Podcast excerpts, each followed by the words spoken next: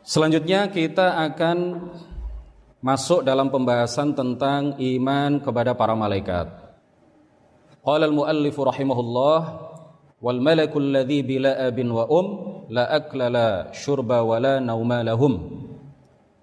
Tafsilu ashrin minhum Jibrilu Mikalu Israfilu Azrailu atau Azrailu munkar nakirun wa raqibun wa kadha atidun malikun wa rid wa nuhtada wal malakul ladzi bila abin wa um. Malaikat yang tidak berayah dan tidak beribu la akla la syurba wa la nauma lahum. Mereka tidak makan tidak minum dan tidak tidur. Tidak seperti kita kita berayah, kita beribu, kita makan, kita minum, kita tidur. Berarti kita ini bukan malah kita bukan malaikat. Kita yang bukan malaikat diciptakan oleh Allah Subhanahu wa taala bisa benar bisa sah, bisa salah. Malaikat tidak pernah durhaka kepada Allah. Malaikat diciptakan oleh Allah Subhanahu wa taala dan mereka tidak pernah membangkang apa yang Allah perintahkan kepada mereka. Mereka selalu taat terhadap apa pun yang Allah perintahkan kepada mereka. Al-malak Al-malak itu adalah mufrad dari kata al-malaikah. Jadi kalau dalam bahasa Indonesia kalau kita mengatakan malaikat, malaikat ya. Kalau kita mengatakan malaikat satu kali itu artinya malaikat satu satu malaikat. Kalau kita ingin mengatakan banyak malaikat, malaikat yang banyak berarti kita jamakkan, kita ubah menjadi bentuk plural dengan mengulang kata malaikat sebanyak dua kali. Malaikat-malaikat itu berarti malaikat banyak dalam bahasa Indo Indonesia. Tapi kalau dalam bahasa Arab satu malaikat satu malaikat itu bahasa Arabnya apa? Al-malak. Al-malak satu malaikat. Kalau malaikat-malaikat al-malaikah Allah Subhanahu wa taala menciptakan para malaikat dari cahaya. Tanpa perantara ayah, tanpa perantara ibu. Wajib bagi kita sekalian beriman dengan malaikat dan mereka adalah ajsamun nuraniyatun dawu arwahin. Mereka adalah ajsam, mereka adalah makhluk yang merupakan benda, ya, tetapi benda yang tidak bisa dipegang oleh tangan. Dalam asal penciptaan mereka, karena mereka adalah makhluk yang diciptakan oleh Allah dari cahaya, maka mereka tidak bisa dipegang, tidak bisa disentuh oleh ta tangan. Jadi di antara seluruh makhluk itu ada di antaranya yang uh, al-ajsam al-kathifah dan ada yang al-ajsam al-latifah. Ada al-jismul kathif, ada al-jismul latif. Al-jismul kathif itu adalah benda yang memiliki bentuk, memiliki ukuran yang bisa dipegang oleh tangan. Seperti siapa? Seperti apa? Dan seperti siapa? Seperti manusia, seperti bebatuan, pepohonan, dan lain sebagainya. Kemudian ada lagi makhluk itu yang berupa al-ajsam al-latifah, al-jismul latif. Benda yang tidak bisa dipegang oleh tangan. Benda punya bentuk, punya ukuran, tetapi tidak bisa dipegang oleh tidak bisa dipegang oleh tangan. Latifah. Latif, ya. Salah satu artinya adalah tidak bisa dipegang oleh ta tangan. Seperti siapa? Seperti apa? Seperti jin dalam bentuk aslinya. Seperti malaikat dalam bentuk aslinya. Itu mereka tidak bisa dipegang oleh oleh tangan. Saat ini kita berada di majelis ilmu. Rasulullah Shallallahu Alaihi Wasallam menjelaskan kepada kita bahwa malaikat itu hadir di majelis-majelis ilmu. Malaikat hadir di majelis-majelis zikir.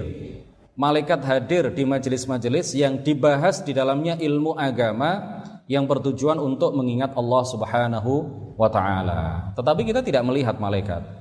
Kita juga tidak bisa memegang malaikat. Kita juga tidak bisa salaman dengan malaikat.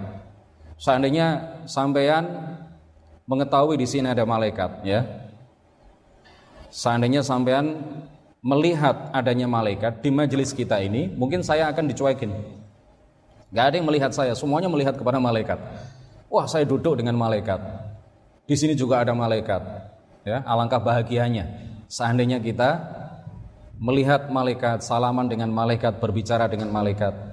Ya, tetapi malaikat yang Allah ciptakan ini tidak bisa dipegang oleh tangan karena mereka dalam bentuk asalnya, dalam bentuk aslinya mereka tidak bisa dipegang oleh tangan dan nggak bisa dilihat dan tidak bisa dilihat oleh orang kebanyakan. Hanya orang-orang tertentu yang diberi anugerah oleh Allah Subhanahu wa taala yang bisa melihat malah malaikat.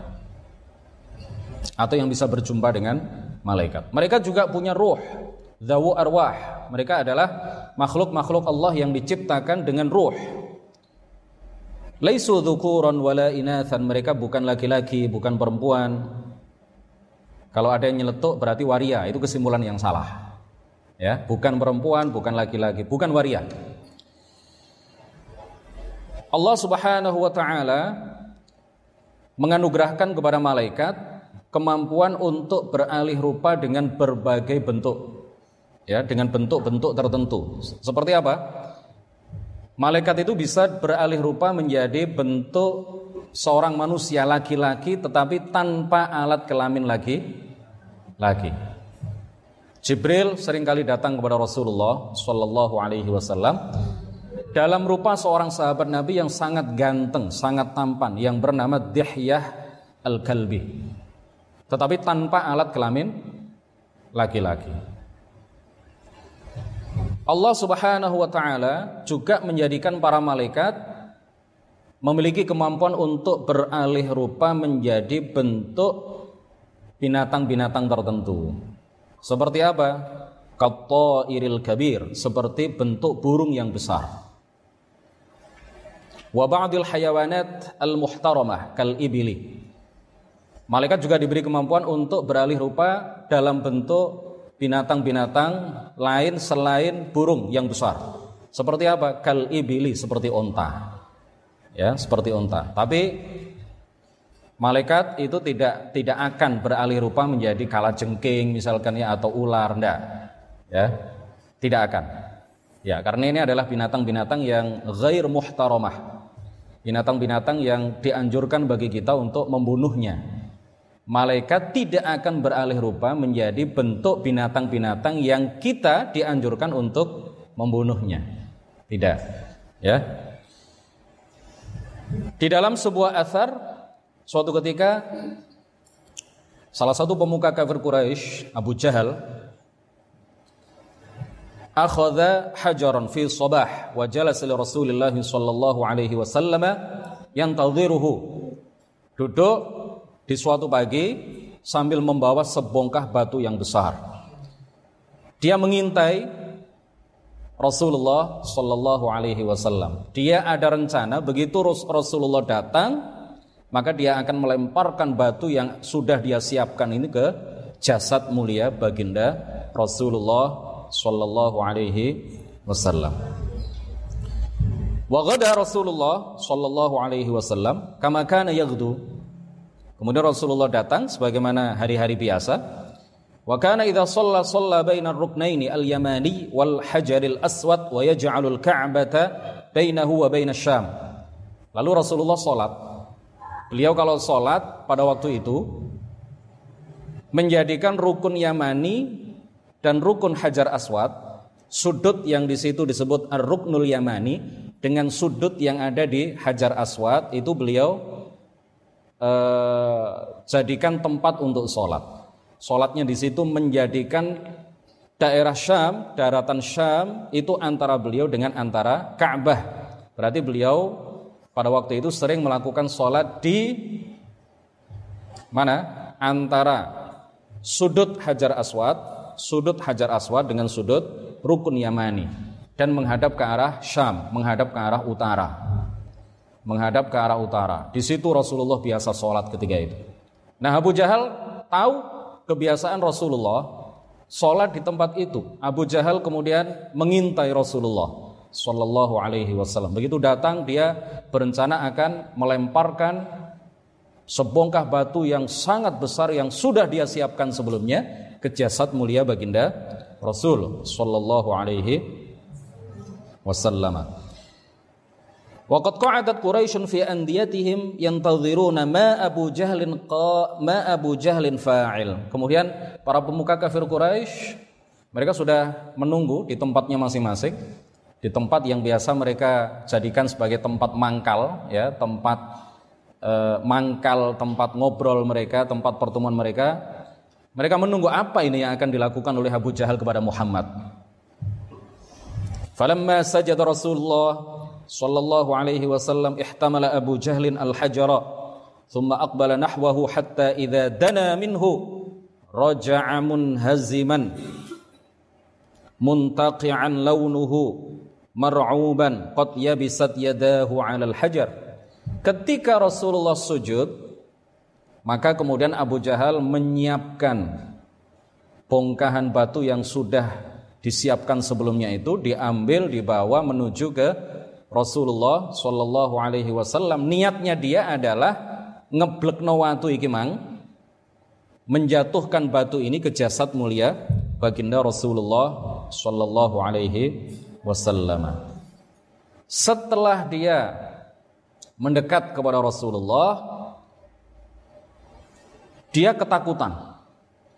Dilihat oleh orang-orang kafir Quraisy yang melihat apa yang dikerjakan oleh Abu Jahal itu. Dia seperti orang ketakutan, bukan seperti ya, memang dia ketakutan. Ya, kemudian tangannya tidak bisa bergerak. Batu yang ada di tangannya juga tidak bisa dia lemparkan. Lalu apa yang terjadi kemudian? Faqadzafal hajaru an yadihi kemudian dia menjatuhkan batunya tidak jadi dia lempar ke jasad mulia baginda Rasulullah sallallahu alaihi wasallam. Wa qama ilaihi Quraisy wa lahu para pemuka kafir Quraisy kemudian mendekati Abu Jahal. Apa yang terjadi wahai Abu Jahal? Malaka ya Abul Hakam? Ya, salah satu kunyah Abu Jahal adalah Abul Hakam. Qala dia bercerita. Abu Jahal bercerita, "Qumtu ilaihi li af'ala bihi ma qultu lakum al-barihah." Saya tadi ingin melakukan apa yang sudah saya rencanakan dan sudah saya sampaikan kepada kalian tadi malam. Saya ingin menjatuhkan batu ini ke jasad Muhammad. Falamma danautu minhu arada dunahu fahlun minal ibli. Kemudian ketika aku sudah mulai mendekat kepada Muhammad, ternyata antara aku dengan Muhammad dihalang-halangi oleh seekor onta jantan yang sangat besar. Dia mengatakan, "Wallahi, demi Allah, ma ra'aitu mithla hamatihi wala qasaratihi wala anyabihi." Saya tidak pernah melihat lifahlin qattu Ya, fahamma an yakulani. Saya tidak pernah melihat onta jantan yang memiliki kepala sebesar itu, yang memiliki leher sebesar itu, yang memiliki taring-taring sebesar itu. Fahamma an yakulani, dia ingin memakanku, dia ingin menerkamku. Qala Ibnu Abbas, fadzukira li anna Rasulullah sallallahu alaihi wasallam qala, "Dzaka Jibril law dana minhu la akhadahu." Rasulullah kemudian memberitahukan kepada para sahabatnya ya ini diceritakan oleh Abdullah ibn Abbas radhiyallahu anhuma Rasulullah menceritakan bahwa yang menghalang-halangi antara aku dengan Abu Jahal yang menyelamatkan aku dari lemparan batu yang akan dilakukan oleh Abu Jahal itu adalah malaikat Jibril yang beralih rupa menjadi seekor unta jantan yang sangat besar. Laudana minhu la akhadahu. Seandainya Abu Jahal mendekat kepada onta jantan yang merupakan jelmaan dari malaikat Jibril tadi, la akhadahu niscaya onta itu akan membinasakan Abu Jahal. Niscaya onta itu akan meluluh lantakkan badan Abu Abu Jahal. Kemudian ada beberapa hal yang penting yang berkaitan dengan malaikat di antaranya adalah ismatul malaikah, kemaksuman para malaikat, tapi ini juga sudah kita bahas. Silakan dicek di uh, halaman Facebook NU Online ya tentang kemaksuman malaikat. Kemudian juga tentang bahwa tentang penjelasan bahwa para nabi itu lebih mulia, lebih tinggi derajatnya daripada malah malaikat. Nabi itu manusia. Nabi itu manu, manusia, bangsa manusia. Rasul bangsa manusia, tetapi mereka lebih mulia, lebih tinggi derajatnya dibandingkan dengan malah malaikat. Ini juga sudah kita bahas beberapa pertemuan yang lalu. Kemudian malaikat ini la akla. Malaikat ini la akla, tidak makan. Wala syurba dan tidak minum. Wala nauma lahum dan tidak ti tidur. Begitu juga mereka tidak layang kihun mereka tidak nikah. Walayatakatsarun, mereka tidak beranak pianak. Beranak pinak, mereka tidak berketurunan. Walayat'abun dan mereka juga tidak pernah letih untuk menjalankan perintah Allah Subhanahu wa taala. Karena mereka tidak pernah letih, maka mereka tidak butuh kepada tidur. Yang butuh tidur itu yang letih-letih itu, ya. Baik letih badan ataupun letih pikiran capek badannya, kemudian butuh tidur. Setelah tidur, kemudian semangat lagi hilang keletihannya. Letih pikiran, ya, kemudian butuh tidur. Setelah tidur, nyaman dalam tidur, walaupun hanya sebentar. Setelah bangun dari tidur, kemudian pikirannya fresh lagi. Allah Subhanahu wa taala tidak menjadikan pada diri mereka nafsu makan atau syahwatul akl, ya. Syahwat untuk makan. Mereka adalah makhluk yang Allah ciptakan tidak memiliki syahwatul akal. Syahwatul syurb, ya, tidak punya syahwat makan, tidak punya syahwat minum. Dan juga Allah Subhanahu wa taala lam yaj'alit ta'aba yasri ilaihim. Mereka tidak pernah merasakan letih sama sekali. Sehingga kemudian butuh di tidur. Al-Fakhrur Razi di dalam kitab tafsir beliau At-Tafsirul Kabir menukil, mengutip ijma' yang menyatakan bahwa ittafaqu ala anna al-malaikata la ya'kuluna wa la yashrabuna wa la yankihuna yusabbihuna al-laila wan nahara la yafturun. Ini ijma' ya. Ini ijma' yang telah dinyatakan oleh para ulama Para ulama sepakat ijma seluruhnya menyatakan bahwa malaikat itu tidak tidur, tidak makan, tidak minum, tidak menikah. Kemudian mereka selalu beribadah siang dan malam, selalu membaca tasbih siang dan malam. La yafturun. Mereka tidak dikenai rasa capek sama sekali. Dalil dari Al-Qur'an bahwa para malaikat adalah hamba-hamba Allah yang tidak pernah capek adalah firman Allah Subhanahu wa taala, "Yusabbihuna al-laila wan-nahara la yafturun." Para malaikat itu siang dan malam mereka bertasbih kepada Allah, mereka beribadah kepada Allah. La yafturun. Mereka tidak pernah capek, mereka tidak pernah letih. Bahkan mereka juga tidak pernah bosan. Ya, mereka tidak pernah dihinggapi rasa bosan. Jadi malaikat itu tidak seperti kita. Kita ini kalau melakukan aktivitas yang berulang-ulang terus, maka lama kelamaan kita bosan, ya kan? Setiap hari dari pagi sampai sore, jam dari jam 7 pagi sampai jam 12 sekolah. Nggak ada liburnya sama sekali. Hari Jumat sekolah, hari Minggu sekolah, setelah semester juga sekolah. Tanggal merah juga sekolah. Peringatan hari-hari besar Islam juga sekolah. Tanggal 17 Agustus pun sekolah. Bosan apa tidak? Kita manusia bosan. Setiap hari begitu. Berulang terus melakukan aktivitas yang sama setiap hari. Bahkan tidak hanya setiap hari. Seandainya kita melakukan aktivitas eh, misalkan sekian jam ya dalam satu hari, tujuh jam dalam satu hari, tapi berulang terus nggak ada liburnya, tidak pernah berganti aktivitas selama tujuh jam itu dalam satu hari, maka lama kelamaan kita manusia akan merasakan bo bosan. Tapi malaikat tidak pernah bosan. Aktivitas malaikat ya itu itu aja. Allah menjadikan mereka memiliki tugas-tugas tertentu yang diemban oleh mereka dan apa yang mereka lakukan ya itu-itu aja. Gak ada malaikat itu yang kemudian bosan. ingin melakukan hal lain, ingin refreshing gitu, enggak. Ya, tidak sama dengan manu, manusia.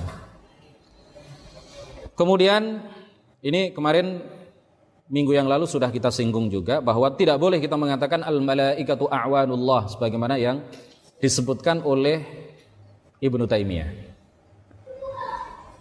Salah seorang yang sangat ditokohkan oleh orang-orang Wahabi menyebut bahwa al malaikatu a'wanullah malaikat-malaikat itu adalah pembantu-pembantu Allah. Ini nggak boleh kita katakan. Tidak boleh. Dilarang kita mengatakan al malaikatu a'wanullah. Kalau dikatakan bahwa al malaikatu a'wanullah, malaikat-malaikat itu adalah pembantu-pembantu Allah Subhanahu wa taala, pelayan-pelayan Allah Subhanahu wa taala, itu artinya Allah butuh kepada malaikat. Padahal Allah tidak butuh kepada siapa pun.